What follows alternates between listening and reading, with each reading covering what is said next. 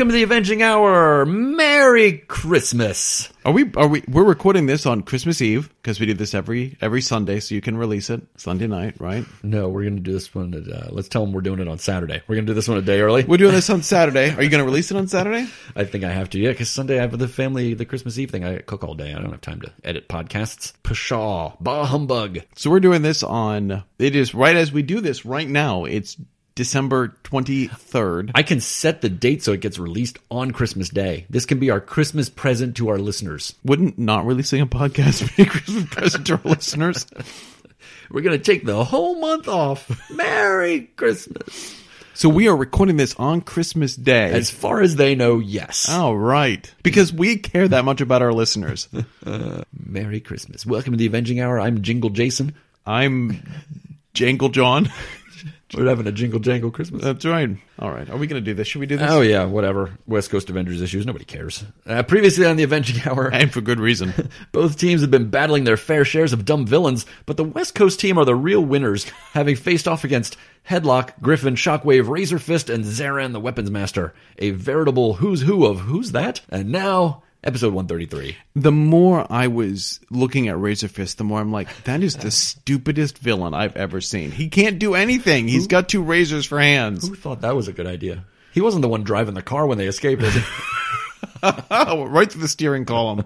We are going to start with West Coast Avengers number 12. This is from September of 1986. It is by those old West Coast Avengers stalwarts, Steve Englehart and Al Milgrom. And it is called The Attraction Between Two Bodies. Ah, I'm blind. Wonder Man has a new costume and it is awful. it's all green and red and he looks like some sort of spokesman for a Christmas tree company. He's also dyeing his gray hair to a nice lustrous black and ditching his goggles so everyone can see his glowy eyes. Why the change? Well, he's a movie star now, and also, in case you haven't been paying attention, he's obnoxious. And this new look screams obnoxious. It's perfect for him. Not to be outdone, Mockingbird runs off and she comes back with a new costume as well. Well, it's not so much a new costume as the old costume without the leggings, but that's fine, as her costume was not a problem to begin with. she just took her pants off. Still, it gives most of the men on the team a chance to be somewhat creepy about the attractive women with whom they work, although not as creepy as a shadowy figure spying on the team from miles away who seems quite taken with Tigra. I'm glad someone is taken with Tigra because she's still super annoying to me. She's all up in Mockingbird's grill when Mockingbird tries to talk to her about their plan to eliminate Tigra's cat soul, and then she jumps all over Wonder Man. Simon doesn't have any interest though, since he's got a lady friend at the studio that he likes, and besides, isn't Tigra doing the dirty with Hank Pym? Then Tigra tries to get with Iron Man, but Tony Stark says the same thing. Aren't you with Hank?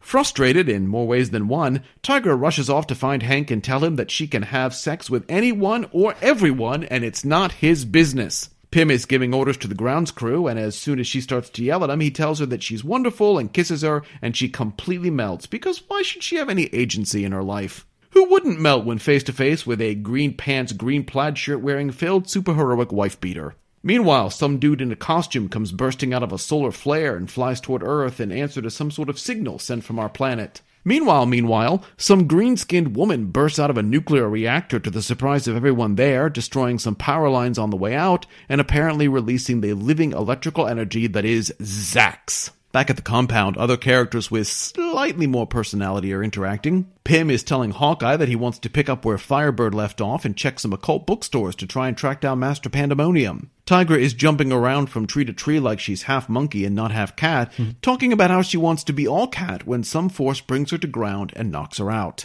In LA, our collection of powers, masquerading as characters, pop up in the streets and start tearing things up. The Avengers are quickly called in, and even though Tigra doesn't show up, the other four members pile into a Quinjet and go out to beat some bad guys. They soon find the villains, and the fight begins. Look, I'm just going to use the names for these lame baddies, even if the book doesn't right away. Quantum creates dozens of duplicates of himself, all with super strength. Half Life ages anyone she touches. Zax is living electricity. It doesn't matter, as all as our four Avengers mop them up relatively easily. I guess that's it for this issue. Or is it? Because our quartet of heroes suddenly find themselves driven to the ground by the power of Graviton, our mysterious man from earlier who already has Tigra captured. To be continued. Our roll call this issue is Wonder Man, Tigra, Mockingbird, Hawkeye, and Iron Man. We also see Henry Pym, and our villains are Graviton, Quantum, Half Life, and Zax. And Wonder Man's new costume. uh, this is the first appearance ever anywhere of both Quantum and Half Life. Oh, really? Uh, yeah. Oh, well, that takes care of half of my notes. I thought they were Hulk villains. Nope. Uh, Quantum couldn't be less important. Uh, he may appear one more time anywhere after this storyline. Basically, he's an alien super soldier.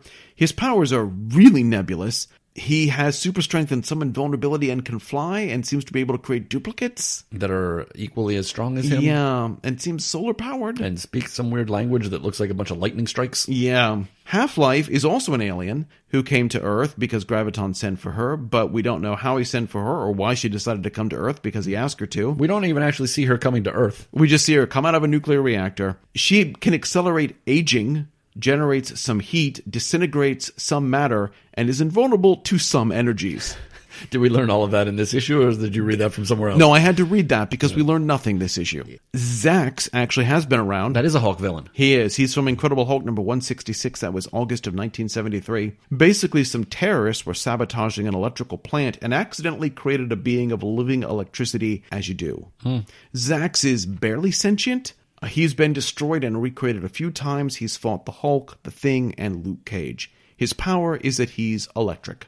Yeah, Wonder Man's new costume looks stupid, and that is the best description that I could come up with. Yes, this is true. Also, I um, didn't realize he was dyeing his hair. Was his hair gray before? I didn't. Yeah, I had to go back and double check. Did he have like Reed Richards temples, or or was it all gray? I don't. Oh yeah, here. I just thought it was a coloring error. Yeah, no, it's all. Yeah, his hair was all gray before. Now it's When black. did that happen? When did his hair go gray? I think he he explains it some. I think he explains it here. He says if you'd been clinically dead for years, your hair would be prematurely gray too. I don't think that's true. Well, I don't think that's science. you know, it's a shame with the current events in this country of of men being horrible to women and being called out on it. Of course, Tony Stark would be one of those who just makes so many creepy comments about the women in this issue. I have a feeling that that's Steve Englehart. I do too, but Because you, Iron Man says a lot of creepy things, but we're kind of used to Iron Man being the playboy persona. Yes. But he works a lot of misogynistic things in throughout the issue, regardless of Iron Man. and you should be careful what you say about them because they are women and their emotions make them wild. I've heard that. Yeah. I don't understand. Okay, so Hawkeye says he's got a new costume too. He took his sleeves off, Yes. which isn't really true because on his bow arm, he has to keep a longer sleeve on anyway to protect his forearm from Yes. the string. So he really lost like He's not showing a lot of skin. a half a sleeve on one because he's still wearing gloves. So he lost half a sleeve and maybe a quarter of a sleeve on the other arm. I really wish Iron Man would come up with a suit of armor that's just like a helmet and a metal speedo. And that would be great, That's what Hercules would wear if he wore right? armor. And a, and a metal harness. um, Hawkeye's excuse for changing is that, you know, we're on the West Coast and it's warmer here. So then Mockingbird says, Hey, I've got a new costume too. And she comes out with no pants on, but she has long sleeves. Yeah, her sleeves are so long. Why? If you look in the Marvel handbook, she keeps her those uh, Her battle the- stabs the her battle sleeves. stabs on some sort of harness thing so she can launch them out. But she doesn't need to cover them with her sleeves. Yeah. I'm not a fashion designer. And and I still don't hate her new costume. Then she says that she's letting her hair grow out. After cutting it well. Last issue. Yeah. We just found out last issue that she had Well, short she's hair. probably complaining. She's probably tired of Hawkeye complaining about it every other minute. I don't blame her. she she just got it cut. How can? Yeah, I'm growing mine out too the day after I get it cut. I mean, it just naturally happens. I'm look. I'm not saying you're wrong, but again, she's probably just saying this so Hawkeye will stop making snide comments. My next note doesn't come until uh, Tigra goes after Iron Man. She says one of the creepiest things. You had your chance to make me do what you want. Ugh. This whole tiger thing is so disturbing. That's my old. That was Steve Englehart thing. I'm making. Yeah. I'm like, he's really writing these women creepy. Yes, he is. It's really disturbing. Uh, then we see Hank Pym talking to a guy named Joaquin about um, the landscaping at the compound, and Joaquin seems to be highly overdressed for a landscaper. He's wearing a suit and tie, which I've, I've, I've seen a lot of landscapers. I've worked with a few. I've never seen them dressed that way before. It's very strange. Uh, when we next see uh, Hawkeye, he's practicing uh, shooting some bow and arrow things as he does. Yes. And Hank Pym comes towards him, uh, pulling his pants up. My gosh! I did notice this. The last time we saw Hank Pym and Tigra, they were kissing, yep, yep. and the next time we see Hank Pym, Pym is putting his pants back he's on. putting his pants on and tucking his shirt back in. That's amazing. How did I miss that? Yeah. See, I went into this issue all wrong because I thought it, w- that these villains existed before. Nope, just Zax. And when this quantum this quantum guy just comes out of nowhere Yeah. and then Half Life, like we said, walks out of a, a reactor. I had no idea what was going on. Yeah, I didn't either. Nobody did. It's not very well explained. It's not explained. It's not explained at all. It's really not. We don't know who these people are or why they're there. It's not poorly explained. It's simply not explained.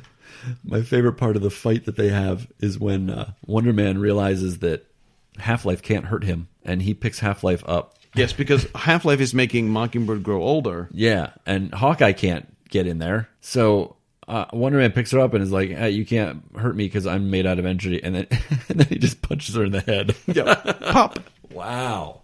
When the Avengers go off towards downtown to fight Half Life and Quantum, it says from their conference room to their hangar is a straight monorail shot. The Avengers have a monorail. Inside the compound. Apparently, that's exciting. Why did we never see I wonder if it's like one of those old like farmer dudes that builds a, a roller coaster in his backyard for his for his grandchildren. I don't know, but I They're sitting in a little car with their knees like up to their chins. So Half Life's Half Life's power only lasts for a certain amount of time, apparently. So, well, let's talk about These Half. villains are useless. Let's talk about Half Life for a minute. I can touch you and age you half to death, and then in a little while you'll be fine. So uh, Mockingbird goes up to beat Half Life with a battle staff. She starts getting aged, and Hawkeye and Iron Man stand around and go, "Oh no, what can I do?" Well, I don't know. You both have distance attacks. Have you tried using them? Yeah, we, we haven't seen that Half Life's like invulnerable to anything. No. So when when Mockingbird's on the ground, Iron Man flies down and puts himself in physical contact with Half Life so that she can age him as well. She ages his armor, I think. No, she ages him. His How does armor, that work? His armor stays fine, but he's aging inside it How do we know that? because he thinks it. She's not actually making contact with him. That bugs me. That's In- your problem. In Your problem- addition to the other things I've named, sure. Your problem isn't that the, the the two of the most experienced Avengers on the team, in Hawkeye's case, whose only power is that he is a distance fighter, and that he has good reaction time. can't figure out to just knock her out. And when you see someone harming your wife, you wouldn't automatically go, "Holy crap! I'm going to fire an arrow at that woman." Also, it's not that Half Life's powers last for only a short for a certain amount of time. It's that when she's knocked out, Every, oh, yeah. everything reverts back to normal.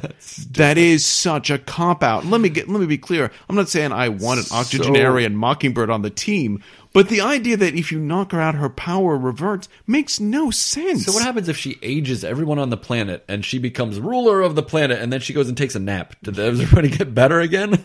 And she also says her power doesn't make sense because she says her power is to take you halfway to death. Well, how do her powers know when you're gonna die? Like, how, what's what's death? If I'm gonna be hit by a bus at 54, does her power know that? And when it touches me, it takes me halfway to that. Does it take me halfway? To, how does her power know when I'm gonna die? How can it take me halfway to death? I don't know. Maybe it's something on a molecular level. Is she just being overly dramatic? Is she not? You know, I does she? w- I would just stand there and let her keep touching me and see what happens. So you're never actually going to kill me. Yeah, you're you just gonna can't get kill me. halfway to dying. yeah. And then Graviton shows up and gives a big speech about his unified field theory that doesn't make any sense. Yeah, so basically he's saying that these guys are together, these four are a team because they are the fundamental forces. And and the fundamental forces is a real scientific theory. Mm-hmm. They're the they are the fo- the fundamental forces are the we don't have to. We'll get into it next issue. Okay. All right then. MVP? Oh wait, I'm sorry. Is there anything in the letters column or anything I need to know about?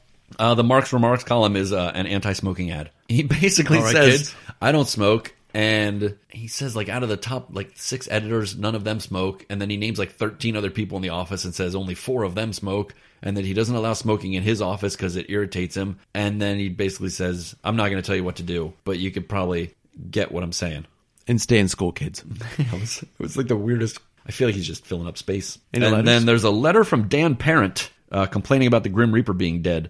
The letter isn't important and it's not very good, but I'm pretty sure that this is the same Dan Parent that writes for Archie Comics. I was going to say, yeah, he's a comics creator. And in uh, 2012, he introduced Kevin Keller, the first openly gay Archie character, and then the following year, he won a GLAAD Media Award for that. yeah, yeah, good for Dan Parent. We like him. That's it. MVP. I'm giving it to Wonder Man, despite the horrible costume, because he's the one who realizes that they should switch up who they're fighting. He's the only. I gave it to him as well. He's the only one during the fight who displays a modicum of battle sense. Yes. Useless character. Uh, Tigra is a total bitch in this issue. She is horrible. I also gave it. Well, I gave it to Mockingbird, who does nothing but run up to someone and get aged, and then scream about how she has wrinkles and, and crow's feet now. You would think from a distance she just could have hit her with that staff and knocked her out before she touched her. Mm-hmm. Who goes into a fight and just lets people touch them on purpose? Right. Uh, best quote taken out of context. Uh, there's an exchange. It's it's two. Okay. This do you? That does me just fine. That's great. Avengers level threat? Uh, no. Well, they certainly should be. I mean, there is no universe in which these four characters shouldn't be an Avengers level threat, but goodness knows the Avengers. And they give the Avengers more trouble than they probably should. I mean, maybe, well, Zax doesn't. He gets taken out pretty easily. well, Hawkeye's beat him alone before. And so. then seriously, Half Life should have been taken. May- Maybe Quantum was a threat because I'm still not sure what he can do. And then when Graviton shows up, sure, that's a threat, but he doesn't do anything in this issue. Final grade. Uh, I gave it a D. It's another one of these weird. We've had like three or four floundering issues in a row where they're not sure what they're doing, and there's no point other than to make me hate Tigra even more. I gave it a D as well. Here's my problem with this issue specifically. Steve Englehart decided he was going to. So the fundamental forces concept is interesting, as you said. We'll talk more about it next issue. But he decided he was going to introduce these new characters in Quantum and Half Life, and then decided he wasn't going to give them a personality or explainable powers or motivations. One of them can't even speak. You know, at least in at least when we saw Headlock and Griffin, or when we saw Shockwave, Razor Fist, and Zaran, we knew what they could do. You know, we, it was pretty obvious what these guys could do, at least enough. But these two characters are ciphers. There's just there's no they just don't make sense. I don't know. I might beg to differ on Headlock. I'm still not sure what his thing was. I mean, I think they explained him as much as they explained. Well, you may be right. Half-Life. I guess maybe it bothered me more here because I was just I'm reading this and I'm like, why are these characters? Why are there no personalities here? I would say the difference is that when Headlock showed up, you knew that he was the villain of the issue, and he brought Griffin along to like help him out. Yeah, And when the other three showed up the last issue, you knew that they were there because Shield had them to be mercenaries Yeah. and they were the villains of the issue. In this one, Quantum shows up for no reason. Yeah. Out of nowhere. And then Half Life shows up and you don't know what's going on. Yeah, it's never explained. We don't get the main villain until the last panel of the issue. Yeah. We'll get a little bit more explanation here. Uh, West Coast Avengers number 13 from October of 1986, again by Steve Englehart and Al Milgrom, unfortunately. And this one is called The Unified Field Theory. See, I told you we are going to talk about it more. Well, this is fun. Graviton is back and he appears more organized than ever.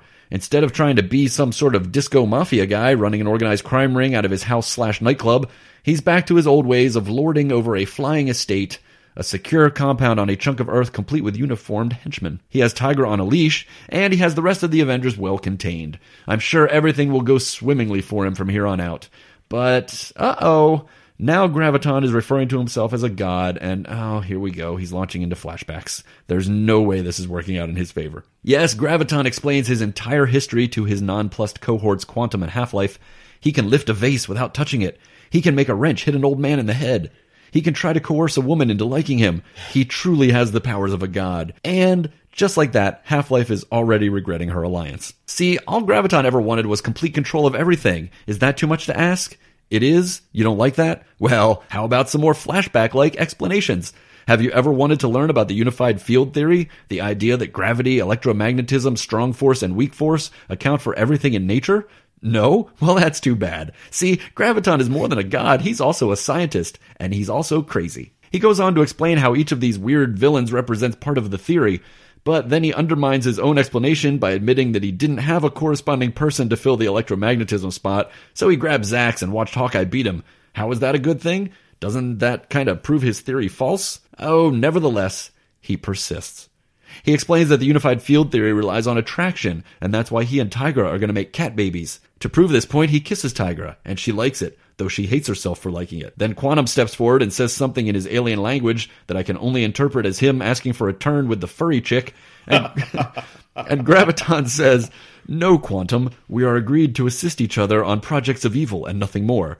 Which, let's be honest, is not something a sane person ever says. Anyway, enough talking. Graviton has better things to do, like sit in a throne and stroke his new pet slash girlfriend. Meanwhile, Hawkeye and Mockingbird, who are being inexplicably held in some sort of electro cage thing, while their teammates are face down under the pressure of gravity, scheme to send a distress signal to the East Coast team. But Graviton knew they were going to do that, and he uses his gravity powers to divert the radio signals, which doesn't seem plausible to me, but I don't have the time or patience to look it up in a science textbook. I guess the team is going to have to find some other way to distract the villain this time. Meanwhile, elsewhere, Hank Pym is visiting the Grimoire Bookshoppy.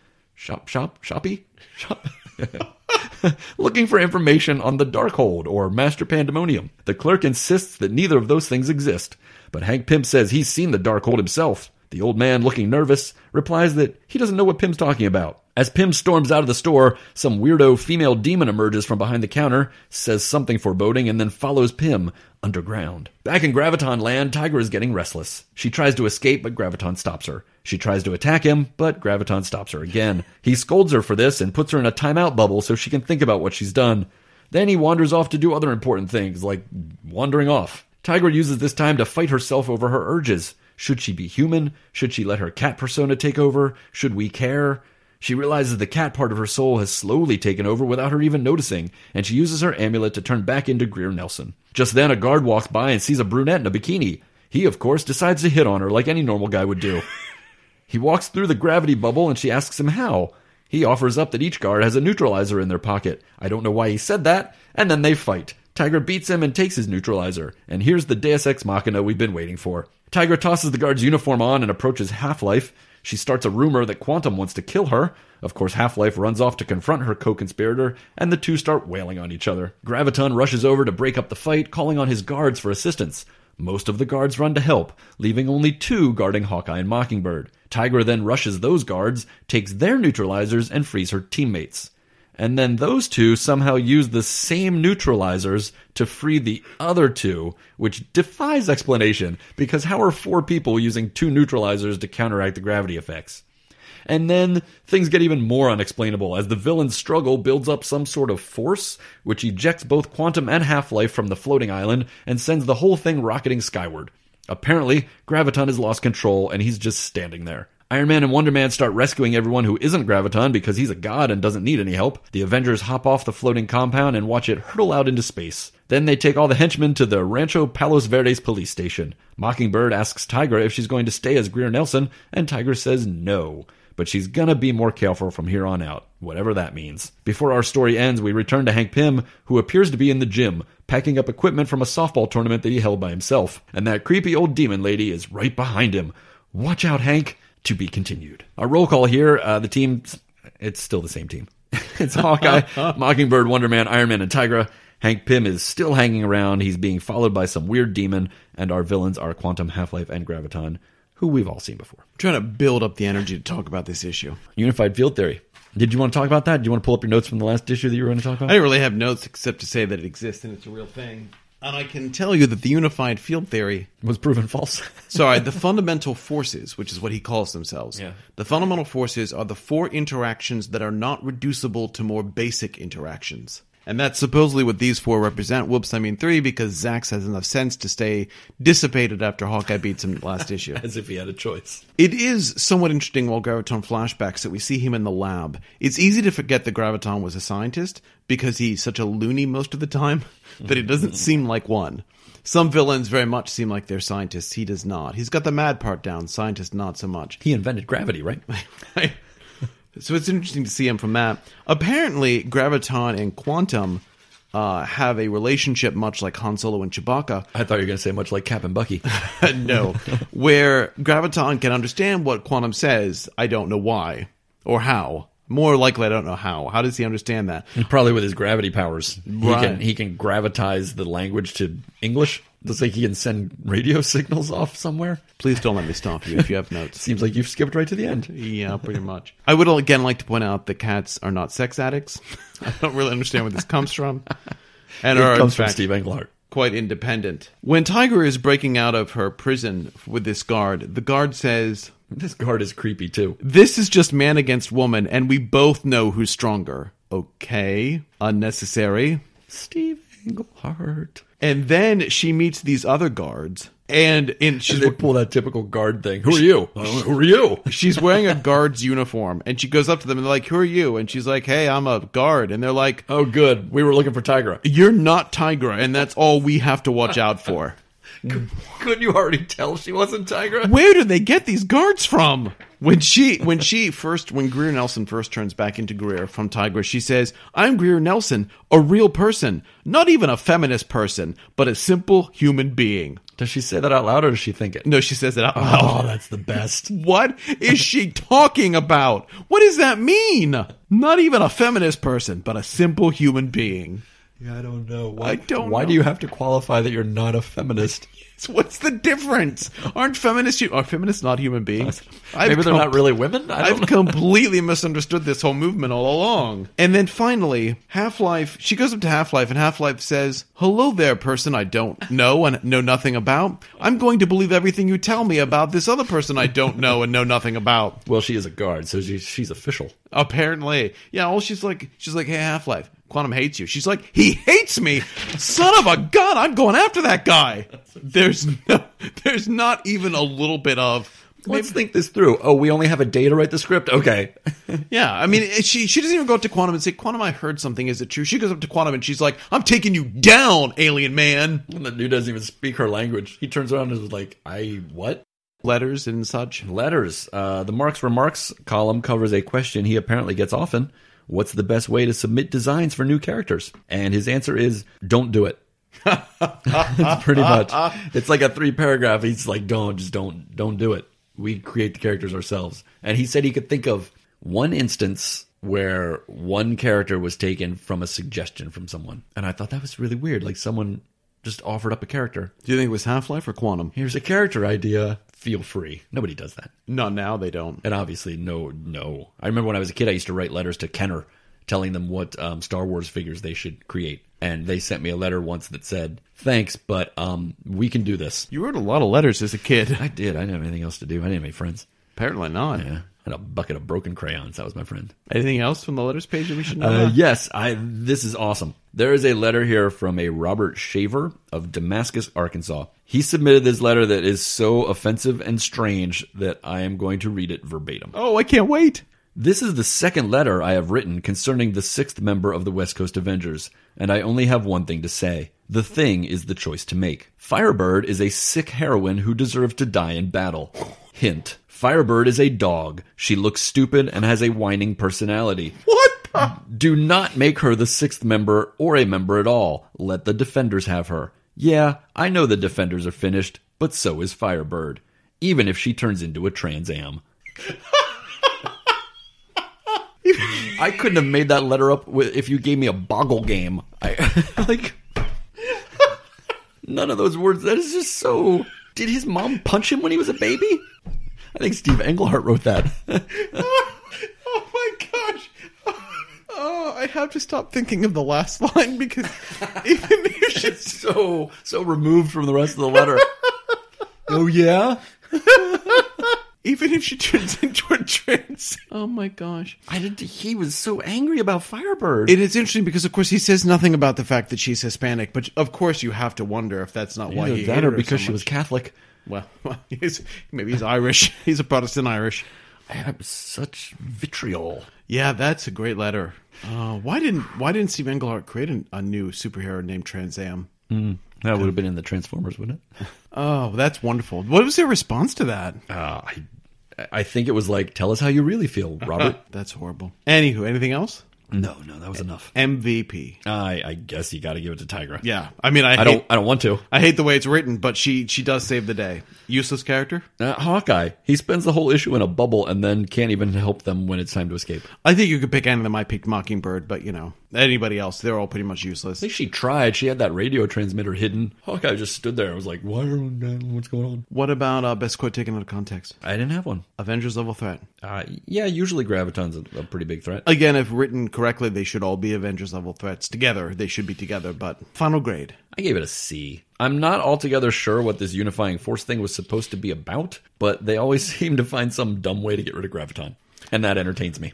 I gave it a D. Uh, I detest the way Tigra is being written. Oh, yeah. I don't understand it. It is so misogynistic, and in some ways that you can't quite put your finger on. Like not even a feminist, but a real simple, but a simple human being. Like I don't quite understand. She's a female character being written by a guy who I don't think likes females. Yeah, I don't understand. Which is so funny because if you go back to his his run, his original run on the Avengers, you know his Mantis was. Our Mantis was like his favorite character And ever. she was a very strong female. Yeah. And um, he's the one that introduced Moondragon to the team. Mm-hmm. And she's an incredibly strong female. So, and I thought his work on the Scarlet Witch was, was decent while he was on the while he was doing the book. Yeah, next time we see him, we're gonna have to ask him what happened at this point in his life. That- yeah, did he get a divorce? Is he going through something?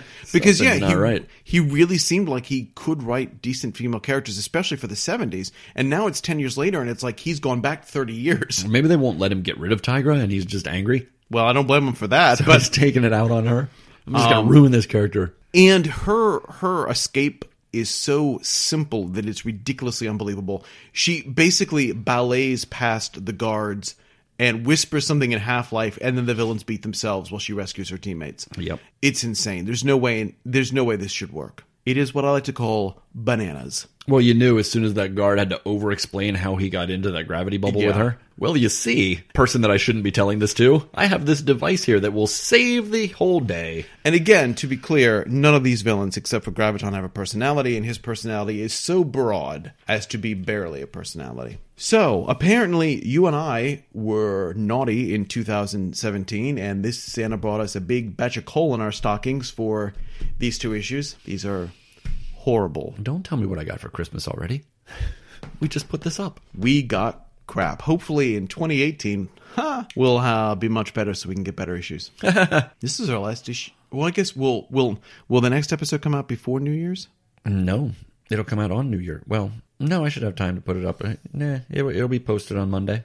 It'll So- be out on New Year's Day. So this will be our last. This will This be is our last episode, episode for of 2017. 2017, Um, all I can say is I look forward to 2018 and hopefully better issues. And we know we've got Under Siege coming up in the in the new in the parent title very shortly. What? You weren't supposed to give that away. But not yet. On our next episode, we cover our two team crossover annuals where Quicksilver does some bad things, Freedom Force shows up, and we witness the return of the Zodiac. When was the last time we saw them? Were we just in double digit issues? It might have been Black, Black. Wait, was Black Panther on the team then? if, if it wasn't double, it might not have been double. It might have been triple digits, but it, yes, it was because Libra was around. Uh, but it was very very low. It was like low hundreds. We saw them twice in here, right? we saw them once when Nick Fury was posing as Scorpio, and then we saw them again when Cornelius Van Lunt made the Avengers go to work for him. Yeah, yeah, they were around a couple of times there, and we they did take over the city that one time, but that was just Aries. The rest of the Zodiac, Yes. he had he had costume flunkies that were Zodiac. We didn't actually see the other eleven signs. Right.